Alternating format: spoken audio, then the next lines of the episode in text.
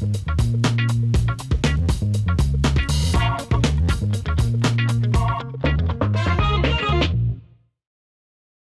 everybody, and welcome back to the Funky Brain Podcast. We're going to hang out today with a good friend of mine now. He's joining us from the UK. He's a British author, philosopher, podcaster, and a sober guy, an ex DJ, music producer, and he spent 10 years drinking alcoholically, which is about right. I mean, I think I did about 15 years before you hit a wall and you just really, it's just hard to keep going on.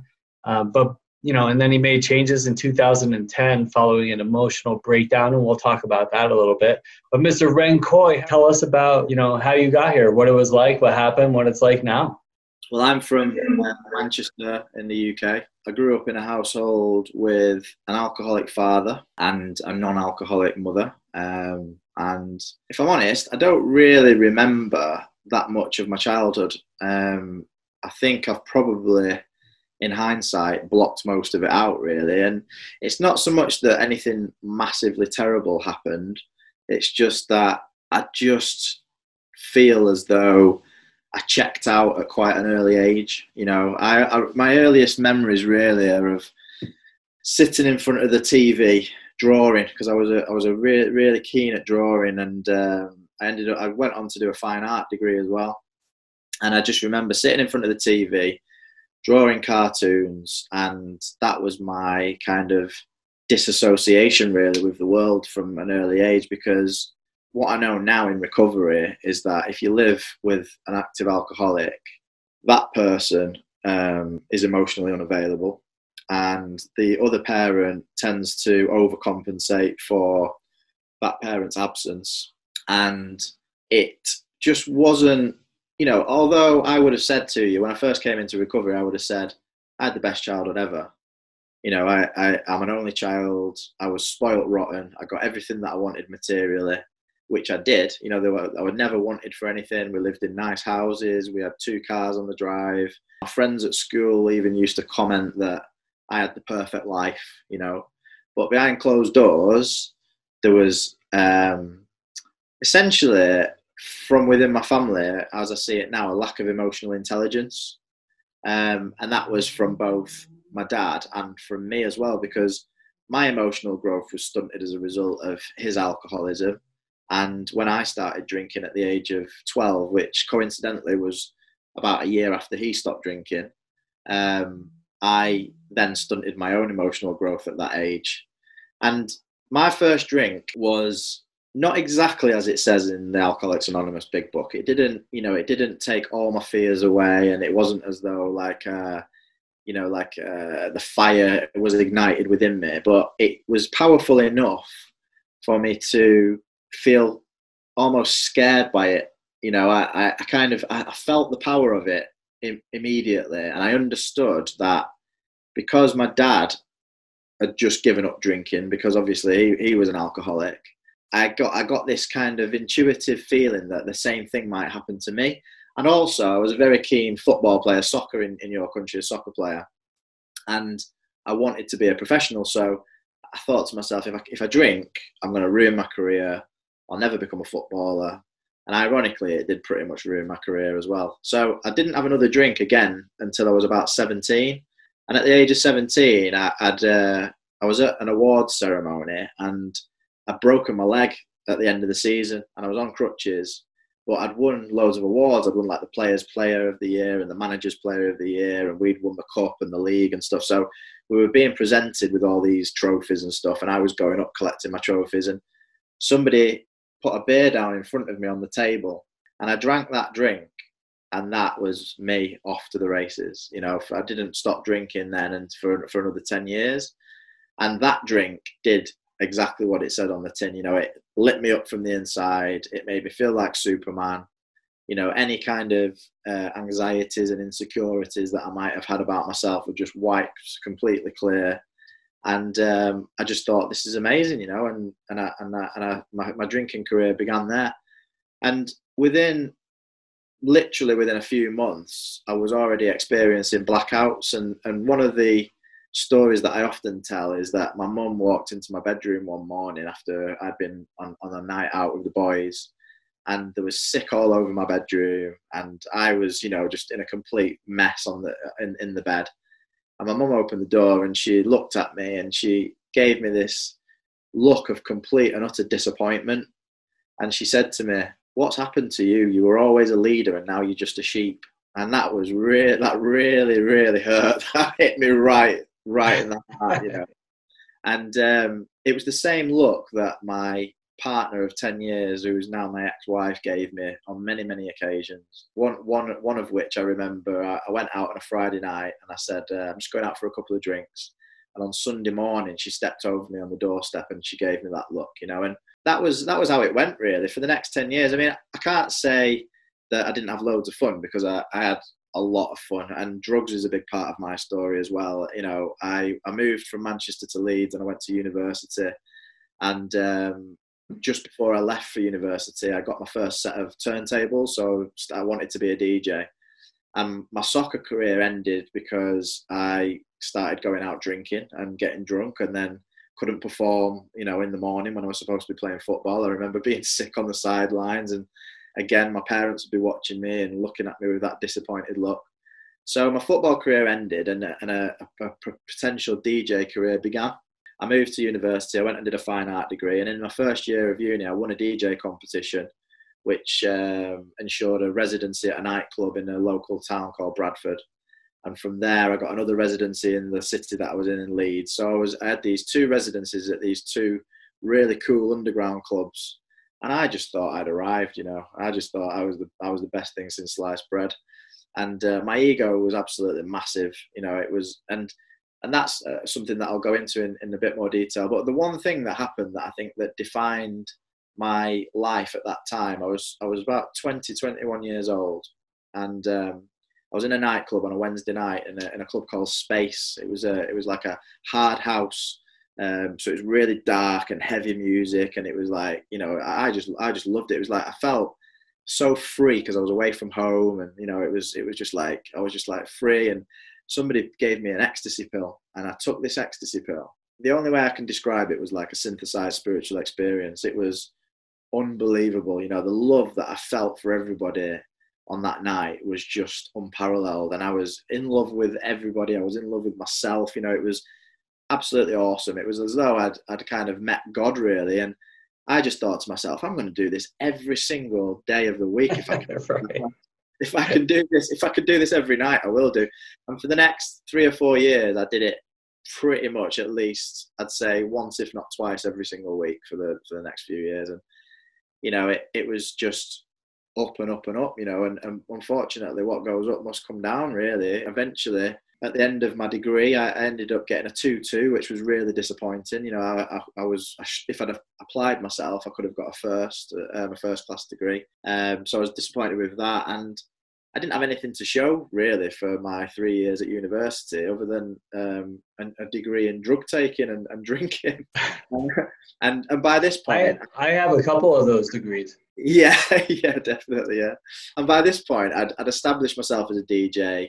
I was working in a record shop. I was running my own record label, and you know, I was I, I, did, I, I thought that I had it all made really, and um, and I didn't. You know, it was all it was very mixed up in fantasy. I, where I where I thought I was and where I really was were two separate things. And um, eventually, I, I, had to kind of bite the bullet and um, and get a real job. You know, get a real job in sales. And my parents were kind of on my back a little bit to kind of grow up really. And all the people that I'd kind of been clubbing with and drinking with had all started to grow up and move on and you know and get proper jobs and have children and all that kind of stuff. And I just didn't want the party to end, you know. I just wanted to carry on like DJing and, and going out every night. Fortunately, I met around that time, I met the woman that I married, you know, many years later. And the way that I've described her in the books that I've written is she was kind of like my my angel really that was sent to me, I think, to put the brakes on, you know, and she wasn't a drug taker. She didn't drink very much. And she was just a lovely person. She was just a really, really nice person. And she was five years younger than me, and she just had her head screwed on, and she knew what she wanted in life. She knew what she wanted to be, and um, for her sins, she loved me the way that I was, you know. And she kind of used to come along for the ride, but at the same time, helped me to realise that my my drinking and my drug taking wasn't as cool as I thought it was. Really, I kind of started to settle down with her, you know. And um, but my drinking, because my drug taking stopped, or at least you know decreased a lot my drinking then escalated. The more I drank, the more I blacked out. And the blackouts were getting more and more dangerous. You know, I woke up when I was driving my car on a motorway um, back towards Manchester. I had no idea why I was in the car, and um, that kind of thing was happening.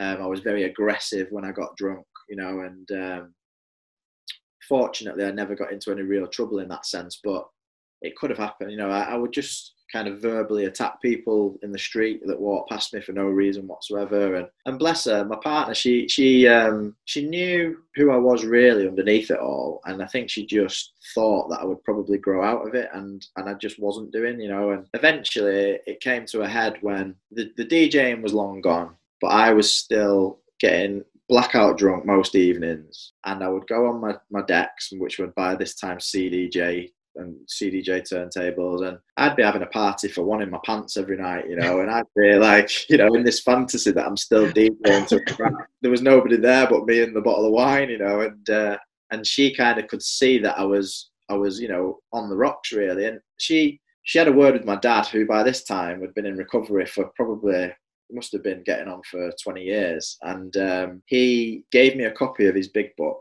and I, we were we were going on holiday to Crete, and and uh, he gave me a copy of his big book, and he said, "Have a read of this, and tell me what you think when you come back." So I said, "Okay, cool." So I took the book away with me, and on holiday, I was sat on the beach with a big book in one hand and a beer in the other hand, and I'm drinking the beer, and I'm reading this book, and I'm reading excerpts of it to my partner, and uh, she. she was like, "Yeah, that sounds like you. That sounds like you." And when I got to the bit when it talks about the Jekyll and Hyde character, I read that to her, and she said, That sums you up to a T. She said, You're a lovely guy when you're not drinking, but when you drink, you're like a monster. And again, that was another one that hit me there, you know. But believe it or not, I gave that book back to my dad and I said, it was a great read, that dad. Thanks very much. And I thought my dad was just trying to tell me about his alcoholism. I thought he was trying to help me to understand who he was as a person. My denial was so kind of thick at that stage that I didn't recognize my own alcoholism.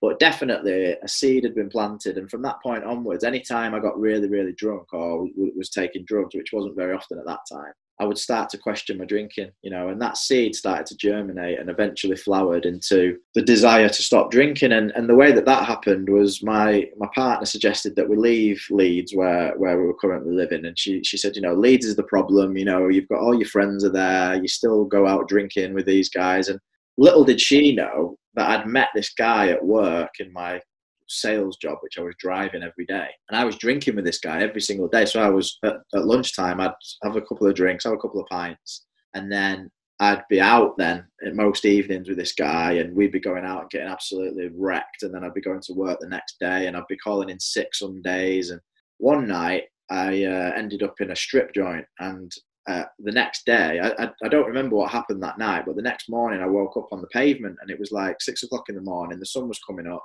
I could hardly walk. I managed to walk home, which took me hours. Called in sick that day. And then about a week or so later, I got a credit card bill and there was £500 taken in one transaction. And at this point, we were saving to go to Australia because she'd, she'd suggested we leave and, and we'd booked tickets to go to Australia. I just couldn't believe it. I was like, I couldn't tell her because, you know, it's like £500 gone like that. And I just did not have the honesty. You know, I didn't have the integrity. I, d- I just couldn't open Pandora's box at that time to, to tell her what was going on. So I just ignored it completely. Managed to pay it off myself somehow by sneaking the money, you know, here and there and that and that led me to my rock bottom really because when that happened i really knew then that i needed to stop but i didn't know how. And the night before we left for australia uh, we stayed in london for, for two evenings. One night uh, we stayed at um, my partner's sister's and the next night we stayed in a hotel. And the night that we stayed at my partner's sister's Um, I went to the shop and I bought four bottles of wine for four of us, you know, for a, for a quiet night in. and uh, and I got some funny looks when I came back with these bottles of wine, and uh, and and I, I must have drank two of these bottles myself. And the last thing I remember was I was I was sat on the sofa, and I had my headphones on, and I was listening to Snoop Doggy Dogg the Dog Pound album on my own. that is the best uh, hip hop album ever made. Absolutely awesome. uh, oh yeah, there's no better. There's a couple close. There's a yeah. couple good ones, but that's the best one. That is the best. Yeah, I agree with you. So I was, I was sat listening to that, having a party for one again, you know. And um, I remember looking over at the table, and they were playing cards on the table and having a having a drink. And she gave me that look again, that look of disappointment. And that's the last thing I remember of that night. I blacked out, and from that point onwards, I don't remember what happened. I just woke up the next morning and I kind of rolled over. She wasn't in bed, and I just pulled the, the, the pillow over my face and I just said to myself, I can't do this anymore. I just cannot do this anymore. And it, was because not only had she given me that look, but it was because my her sister and her sister's boyfriend had both seen me get into that state. And that was the state that was reserved for me and me alone, and occasionally my partner. So yeah, the game was over, and I just knew. I don't know. It just came out. I just knew that that was it. And anyway, I, I walked towards the bathroom to freshen up, and I overheard my partner and her sister having a conversation in the bathroom, and her sister said to her, "You hate it when it gets like that, don't you?" And and my partner said, "Yeah, I'm going to leave him if he carries on." Because the last time we went to Thailand, he was an absolute nightmare. Now, that is a story in itself because about five or six years previous, we'd been to Thailand and we were going to Thailand on the way to Australia this time. But five or six years previous, we'd been to Thailand. I basically disappeared all the time. Just went like started drinking and just went missing. And this one time, I went into the jungle to get some tattoos. Now I've got about 35 tattoos all over my body, but I didn't have many at this time. And I went into the jungle and I ended up staying there for about 10 hours. And I was getting tattooed by this guy, and I met these this tribe and they just connected with me and I connected with them and I just love these people. Bearing in mind that my partner's on the beach back at home, worried, sick, doesn't have an, a clue where I am. Anyway, I ended up getting a lift back on a motorbike with one of these guys and they'd invited us to a barbecue that night. So I come back, you know, come for a barbecue, come for a barbecue. And she's like, where have you been? I'm, I'm absolutely petrified and worried sick here. I'm pissed as a fart by this point as well, you know. So that was the kind of thing that she had to put up with. And so she basically on this on that morning, she said to her sister, if he if he if he carries on like that again, I'm, I'm going to leave him. Well, I overheard that, and I never actually said anything to her. I just walked straight back into the back, into the bedroom, and I got down on my knees and I started praying. Now I'm not a religious person. I never was a religious person before this. But for some reason, it just came over me that this was the only thing, the only thing that was going to save me was God, you know. And, and I got down on my knees and I, and I, I started praying and I just kept saying, "Please help me. I can't do this anymore. Just please help me." And when I stood up, something in my kind of heart region just it felt like it dislodged. It was like just some sense of relief all of a sudden. And many years later, when I was in a recovery meeting, I heard somebody say it was like the war was over in my mind. And that is exactly, that sums it up. It was like the war just was over because the decision had been made, you know, deep down to my, my innermost self, that decision had been made. And you know what, Dennis? I had the best night's sleep I've ever had in my life that night. I slept in a, in a hotel room, ready to go to uh, jump on the plane in the morning to this day, it was the best night's sleep I've ever had. It was just peace. That's what it was. It was just pure and utter peace. And it was because I'd surrendered. You know, in hindsight, now I know I'd surrendered. And the really strange thing is that I got on the, the plane the next day and I said to my partner, that's it now. I'm never going to drink ever again. And she said, you say this all the time, you know, like what, what makes this any different? And I said, I don't know. I just know that I'm not going to drink. And she said, just don't drink in Thailand. That'll, that'll do for me. So anyway, we got to Thailand and the obsession for alcohol had completely left me. I had no desire. Alcohol was around me constantly. I had no desire to drink whatsoever, and I knew that something had happened. Like I, it was a miracle. Like I knew that a miracle had happened. I just couldn't quite admit that that's what it was. I spent a month in Thailand, didn't have a drink, flew to Australia. We set off traveling around Australia. The months went by, still no drinking. You know, and I'm I'm on that pink fluffy cloud by this point. I'm I'm you know I'm flying. I'm I feel the best I've ever felt in my life, and I'm thinking to myself, why did I ever drink in the first place? You know, like what a stupid thing to do, knowing as well that my dad's an alcoholic. Why did I do that to myself? And I just thought, I've beaten it, you know, that's it, it's done. Anyway, I met this guy and uh, he was a born again Christian. And everybody that I met, I kept asking them about spirituality because I kind of knew that this thing had happened. I, I couldn't explain it. You know, I was buying books. About the first book that I bought was uh, in the airport was The World's Religions. So I'd read that and uh, I really well for me, I just kind of came to the conclusion that all religions are just kind of like elaborate stories for adults to explain the mystery. Really, that was the kind of way I, I, I, I the conclusion that I came to. And I thought, okay, so I'm not religious, you know, but sh- surely I can live kind of a spiritual life. So then I bought this uh, book called the the Atheist Book, the, the Little Atheist Book of Spirituality. I read that, so I was like, okay, cool. So I can be an atheist and be spiritual. That's cool. And then I met this born again Christian and I told him this story. I told him everything that I've just told you. And he said to me, If you want to know if God exists, ask for a sign. And I said, Okay. And I said, well, Why? You were born again Christian. And he told me this story basically. He said that his best friend's daughter was swimming in the swimming pool. She drowned. He pulled her out of the swimming pool, resuscitated her. She didn't come back to life. He got down on his knees and he prayed and he asked God to bring her back. And he said, "I'll give, I'll, I'll give you all my money because he was rich. This guy, I'll give all my money away. I'll, I'll work for charity if you just bring her back to me. And he resuscitated her again and she came back to life. So he did all that and he told his friend Tony, and, and Tony basically was converted on the spot because he'd known this guy all his life. So he just said to me, If you want to know, just ask for a sign. So I said, Okay. So that night, I walked home and I was looking up in the sky, and Venus was shining really bright in the sky actually. And I, and I looked at Venus, and I've got a tattoo on my arm here, which is all about this. And I looked up at Venus and I said out loud, Right, God, if you're there, I need a sign. So I went home that night and I went to bed and nothing happened, you know, seemingly nothing happened.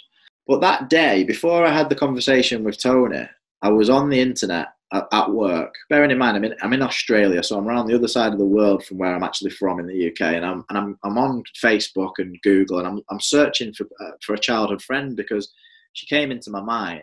Angela, she's called, and she popped into my mind. And I thought, wow, I've not seen Angela for about 10 years. And it was actually 10 years since I'd last seen her on our 18th birthday. And Angela and I were born in the same hospital, and our parents were really good friends when we were growing up. So she was like almost like a sister to me, really. But as I said, I hadn't seen her for such a long time. So I searched for her and I couldn't find her. And uh, couldn't find her on Facebook, couldn't find her on LinkedIn, couldn't find her on anything. And then I went about my day, and then I had that conversation with Tony, and then I asked for the sign. And then the next morning, I went into work and I logged onto my computer and I logged onto Facebook, and there was a friend request waiting from me from her. Now, as you can imagine, my head nearly exploded at that. That synchronicity, coincidence, whatever you want to call it. And in that moment, I, I converted to a believer in some sort of higher power there and then when I answered the friend request and I went onto her page, it turned out that she was actually living in Australia around the corner from me. So, so I sent her my number and she rang me and we we basically had a conversation and we couldn't actually meet that night because we were both about to leave um, and go traveling. So we ended up meeting up about six months later in London and then the gravity of the story came to light to her because she didn't understand what had preceded it. Yeah, that just blew my mind. And then what added to it as well was the same in the same shop, which was where my partner worked, where this guy Tony worked. Well, Tony was the owner. There was also a woman there, and she was a black woman. I say oh, the reason why I say she's a black woman will become apparent in a moment. And she had said to me, look, you know, obviously you're on this kind of spiritual path. She said, I'm really into self help. And she said, there's this book called Don't Sweat the Small Stuff, and it's all small stuff. And she said, Have you, have you read it? I have it next to my bed. Oh, cool. What a, a great little book, isn't it? Oh, yeah, that's great. And she said, I'll send it to you. When you get back to the UK, she said, I'll send it to you. So I was like, okay, cool. So anyway, we set off traveling and uh, we arrived in Alice Springs. Oh, and also she told me that she had a pregnant sister Rosemary, she was called. She told me that she had a pregnant sister who lived in Alice Springs. So we arrive in Alice Springs, and as we're driving towards the supermarket to get some supplies, I said to my partner, "We're going to see Rosemary's sister at this supermarket," and she said, "Don't be stupid. Why? Why would we see Rosemary's sister? There's like twenty-five thousand people in this town." And I said, "I don't know. It just came to me then. I just had a premonition that we're going to see her." we pulled up the car, the car in the car park, and as we walked into the supermarket, a pregnant black woman was walking towards me, and I said, "There she is." And she said, No. And I said, She looks just like her. Like, I'm going to go over and talk to her. She was like, Don't talk to her. I said, I'm going to go and talk to her. So I walked over to this woman and I said, uh, Excuse me, I'm really sorry to bother you, but have you got a sister called Rosemary who lives in Melbourne? And she said, Yeah. And I said, Is your name such and such a thing? And she said, Yeah. And I said, and she was like, "Where's the cameras?" You know, she thought she was on like candid camera or something. and I told, and I explained the situation. I said, "No," I said, "We've just come from Melbourne my partner has been working with your sister for the last six months. Da, da, da, da. Anyway, she was really freaked out, this woman. So I kind of left her in peace. And then the third thing that happened, which is the end of this story, which was, which, you know, is my explanation of how I came to believe in a power greater than myself, was we then carried on traveling. And when we arrived in the Northern Territory, we were, we were camp, we, we were camping. We, we had a, um, a car and we were going to uh, set up a tent and go camping.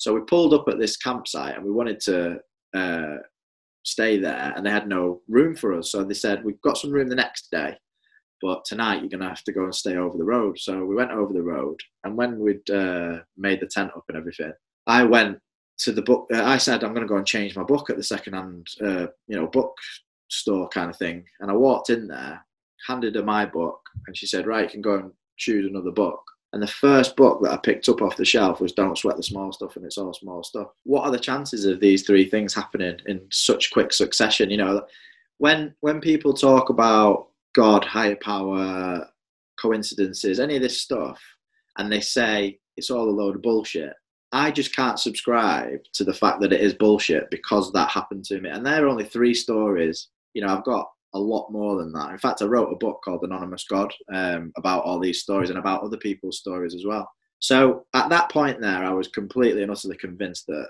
God existed, you know, in some way, shape, or form. But I wasn't actually in recovery at this time. And my mental health from that point to the next three to six months really started to deteriorate because I didn't have a program. I was doing it all on my own and I actually I was when we uh, the, the first caravan site that we went to we went back there the next day and we got jobs working in this caravan park.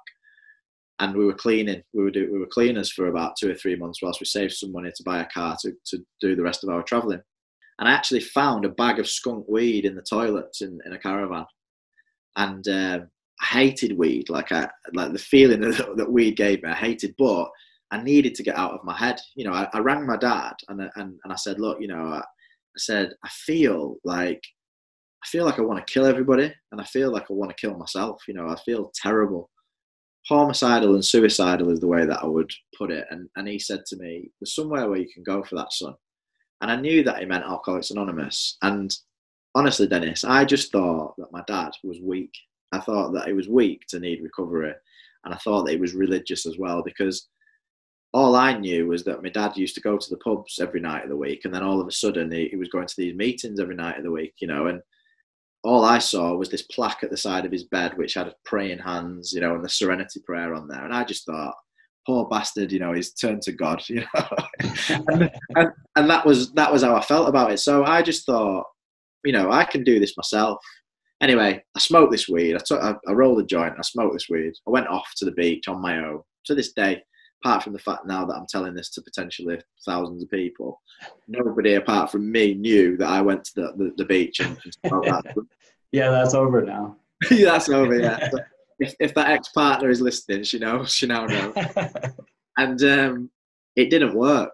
I smoked the spliff and I literally collapsed on the beach and I felt horrendous. You know, I felt paranoid. I, I, I pulled a whitey. You know, I was kind of twitching on the on the sand, and um, I just felt I felt awful. And I remember, I, well, I've actually still got the diary that I was keeping, and I wrote in my diary, "I will never drink or take drugs ever again." You know, so I knew then that it that it was over. But as I said, I didn't have a program, and the next few months were horrendous. You know, my mental, I was I was I was running three or four miles a day, trying to exercise it away you know i was um, i was doing everything that i could. I was just i was reading i was journaling i was doing everything that i could to try to make this feeling of what i now know was restless irritability and discontentment with life go. I wanted it i just wanted to get rid of it. You know I, I was living in this in the most beautiful there's a place called exmouth in australia. It's one of the most beautiful places you could ever visit.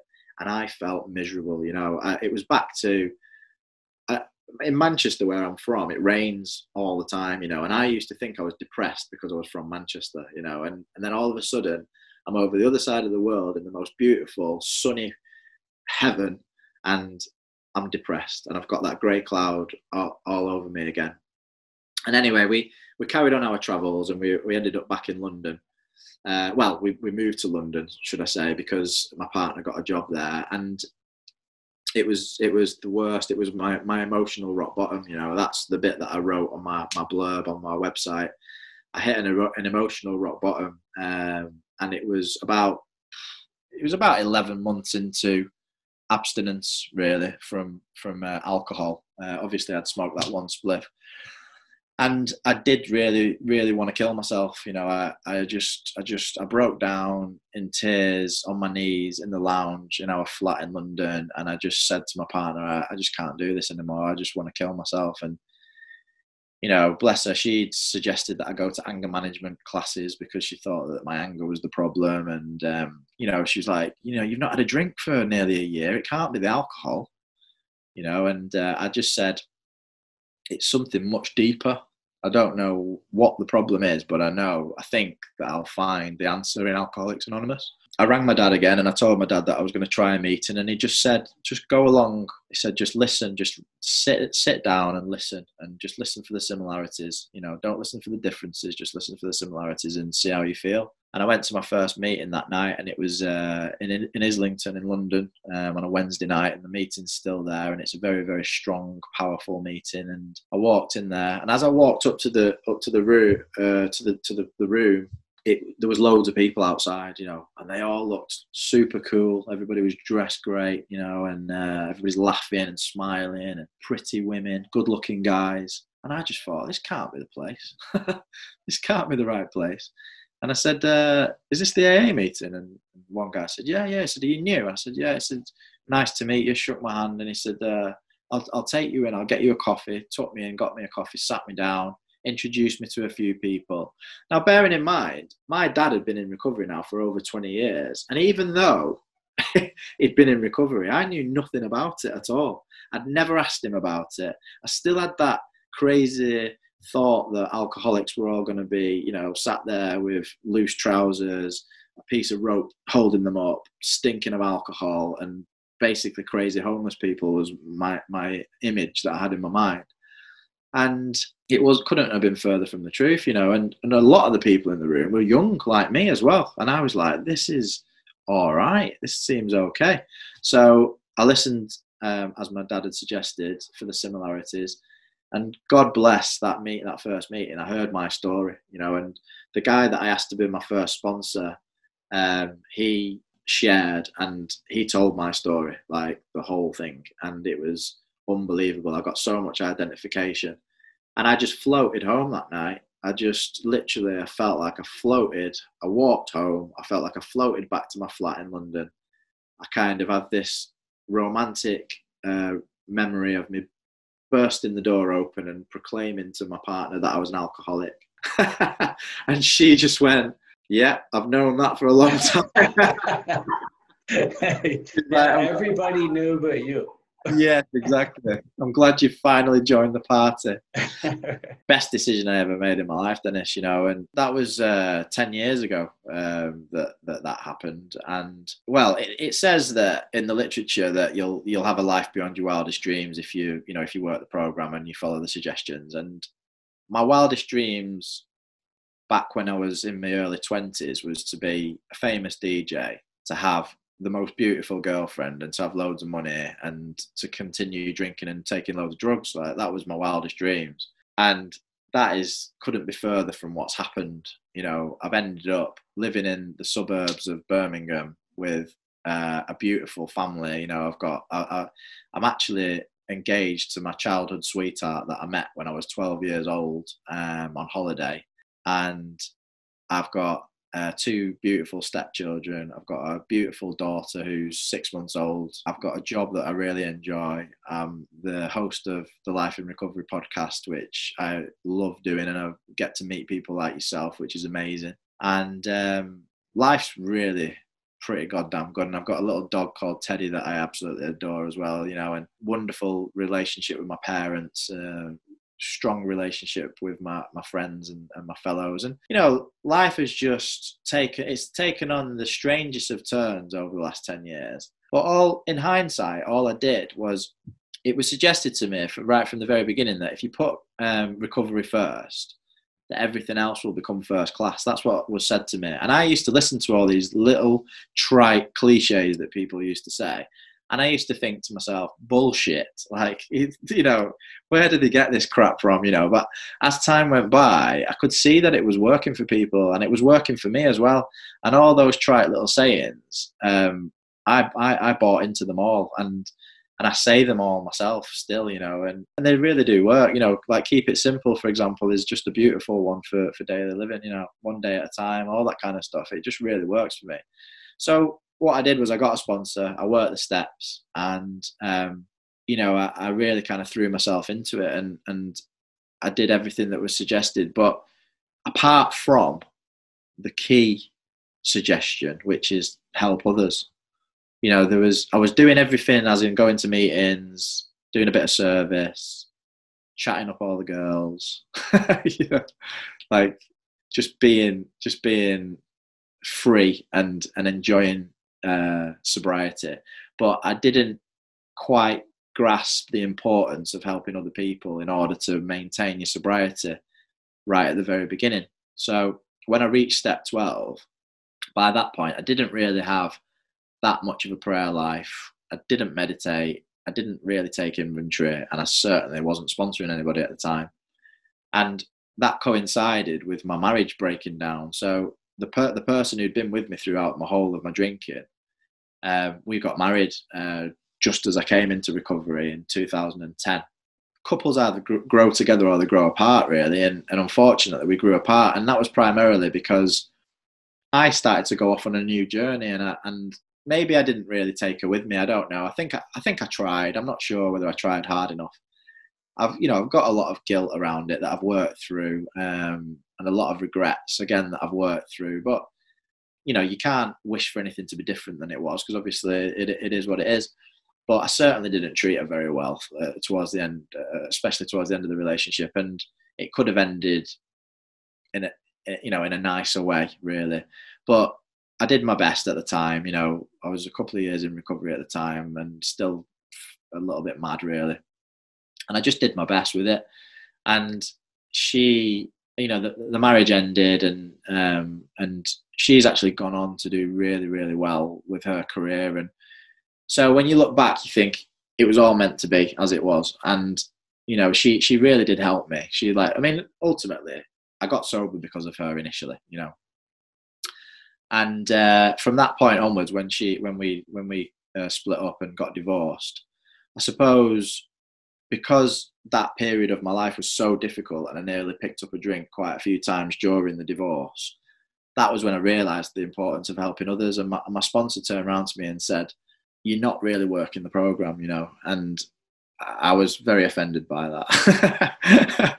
and uh, he just said to me, "Look, you know, these are the things that you need to do on a daily basis steps 10 11 and 12 and if you're not doing them then you probably will pick up a drink i took his advice and i started to do those things you know and i started to pray um, to a higher power of my own understanding i started to meditate i learned to meditate and i uh, started sponsoring people and as a result of doing those three things and continuing to do those three things today my life has uh, you know just gone from strength to strength really and I, I moved from a sales career into a helping career. Um, I uh, started working in prisons as a drug and alcohol practitioner um, and a trainee counsellor. Did that for two or three years, and then I moved from the prisons um, to the community, and I manage um, a team in the community now, and started the podcast as well a couple of years ago. And this all coincided with me meeting my uh, childhood sweetheart. Uh, many years later through Facebook, and we we got together, and I moved up to the Midlands from London,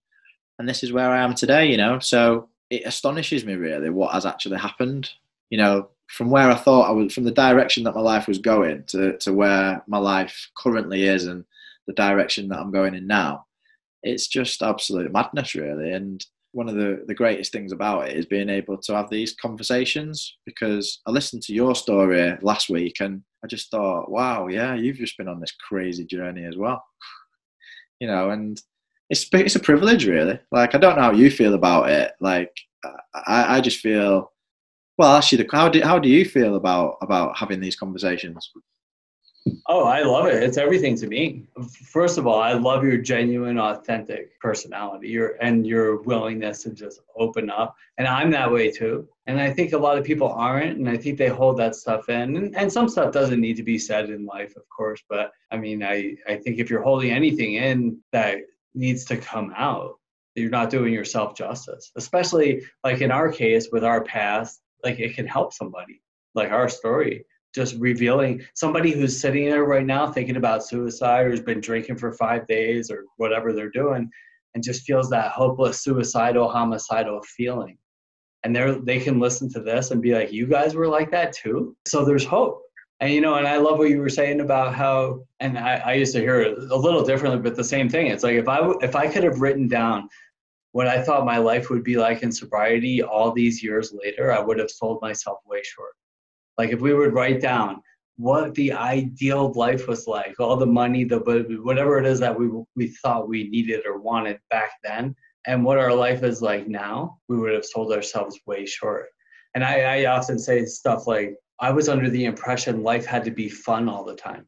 And you know what I come to realize is like I still want life to be fun all the time. But my idea of what's fun has changed. You know, I used to think it was fun snorting cocaine, playing pool in a bar, listening to old classic rock and just like being crazy. And now it's fun, I think, to go to like the symphony or to go for a walk with somebody or, you know, watch the sunrise. This morning I took a picture of the sunrise on a hike at six o'clock in the morning. Like that's fun. Yeah. I mean, as you grow up, you get mature, your your idea, hopefully, you grow up and get mature, which for us came a little later.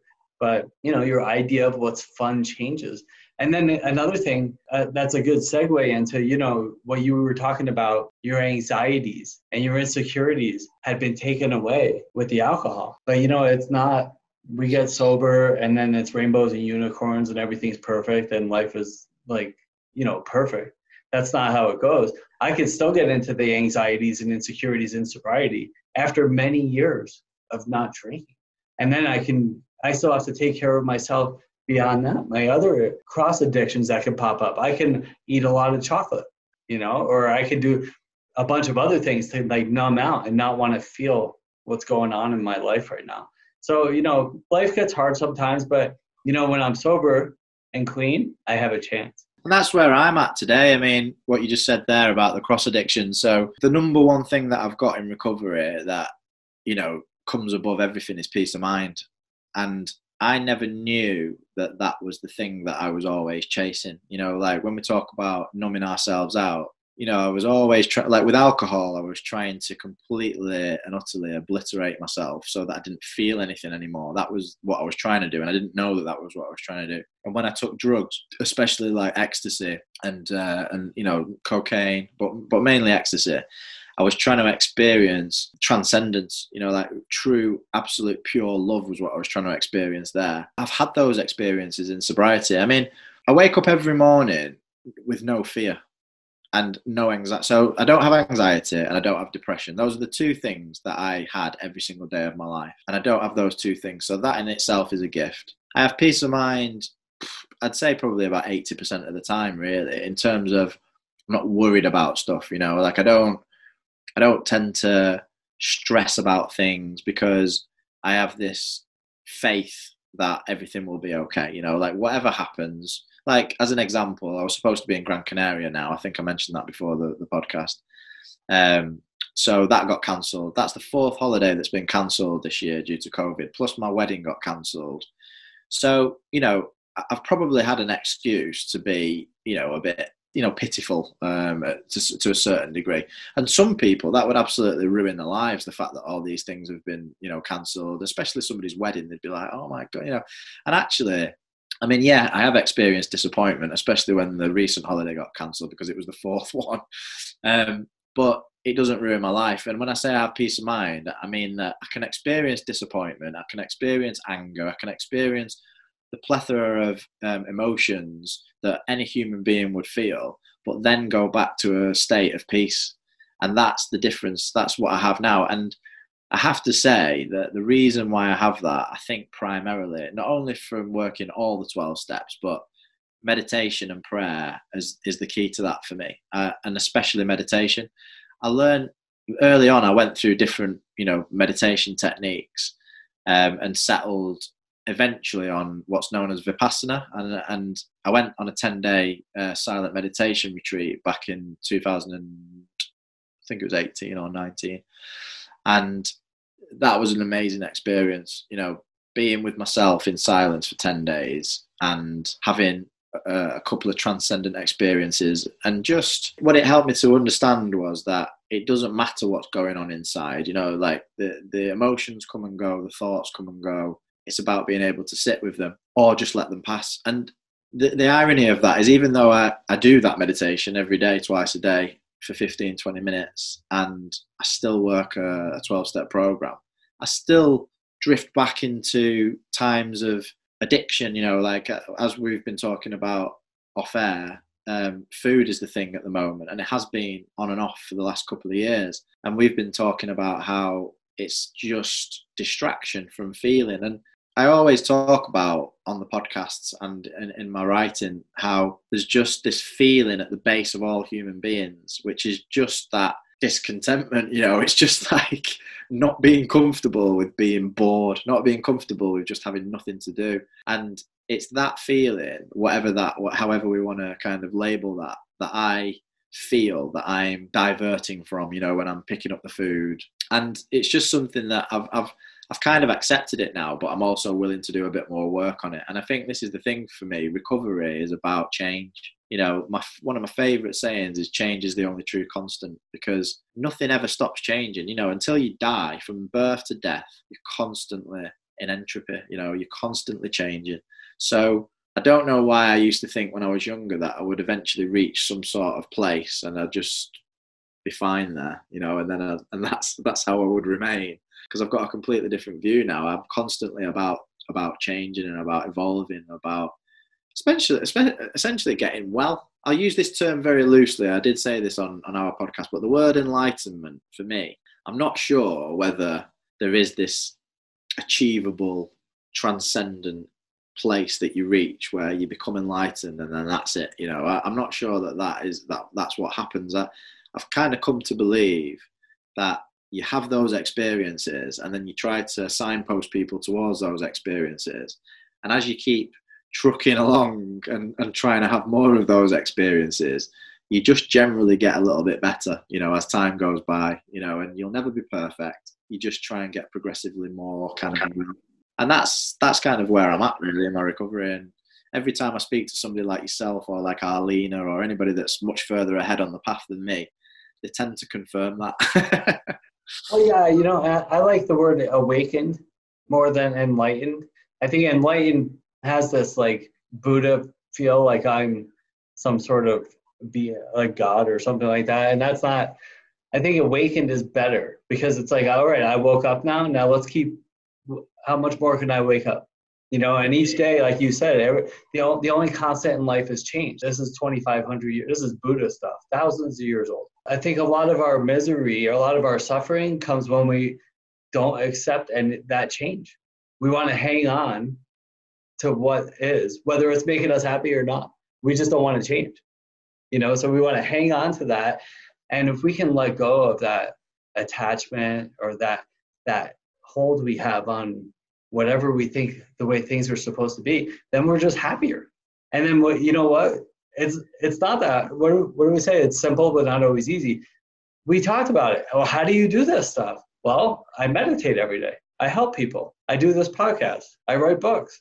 I talk to people on a regular basis. I go to meetings. You know, I do these. That's what they're like. Well, so you know, you tell people all these things that are suffering or can't stop drinking or whatever, and you tell them all these things, and they say, "Well, how does it work?" Well, I just told you how. Go help somebody when you wake up in the morning. Don't look at politics and Facebook. Meditate. Read something productive. Write down some things. How you how you how's your day gonna go? Like plan your day and then go do that day. If you were to write down and plan your day, would you write, I'm going to spend between 10 and 11 suffering and being angry, right? So if you wake up in the morning, why don't you plan your day? Well, from 10 to 11, I'm going to have this meeting. From 8 to 9, I'm going to have breakfast, and then I'm going to do this, and then I'm going to do that, and then go have that day. So if I'm feeling off, at eh, uneasy, you know, or just or just uh, unsettled is the word I like to use. If I'm feeling unsettled, um, I don't want to feel that way. So uh, rather than sit for just two to three minutes, if you could sit for two to three minutes, almost all cravings go away. Almost all of them. Yeah. You know, and but we won't do that. If you could just, sit, there's actually like scientific studies done that in less than three minutes, your cravings go away. Cigarettes, drinking, drugs, chocolate, whatever it is. I can't wait three minutes. Like, I'm busy, so I need right now. I'm gonna go get the chocolate bar. I'm gonna put some porn on. I'm gonna go buy something. I'm gonna go drive somewhere with some loud music, and I'm gonna check Facebook to see what the president is doing. Because I need to know. I just don't want to feel. Yeah. You know, it's crazy stuff. So, but again, if I'm sober, I have a chance. Um, as long as you're making an effort, you're going to see changes, right? To go back to these old uh, trite cliches that we hear all the time, nothing changes if nothing changes.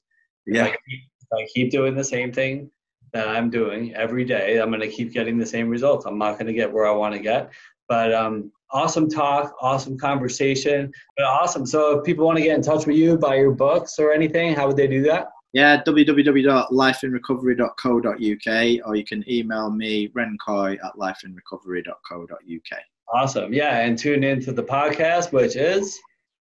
The podcast is Life in Recovery Podcast.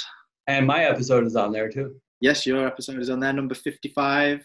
Awesome. Well, thanks, Ren. I appreciate it, man. Another awesome talk. And we'll, like I said, we'll do it again. We'll have to because we can just go on and on forever. And uh, and everybody, thanks for tuning in to the Funky Brain Podcast. We'll see you again soon. Have a great day. So you can't think your way into a new way of acting. You have to act your way into a new way of thinking and being. Hi, I'm Dennis Berry, best-selling author, speaker, and life coach for addiction recovery. So many people are stuck in their addiction, whether it's like drugs or alcohol or food or shopping or sex or money, and they think they can just stop or try to figure it out on their own, but they don't change anything in their lives. Nothing changes if nothing changes.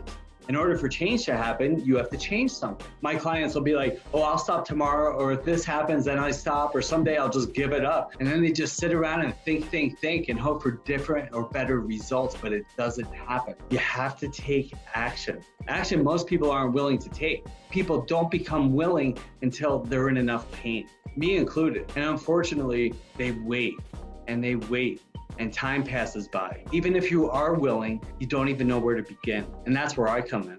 In my best selling book, Funky Wisdom A Practical Guide to Life, I talk about the how approach. How do I get sober? How do I stop doing drugs? How do I become healthier? How do I have more successful relationships? How do I become more financially successful? And the answer is how honesty, open mindedness, and willingness. I have to honestly admit that there's a problem. I have to honestly admit that things aren't going well and there needs to be changes.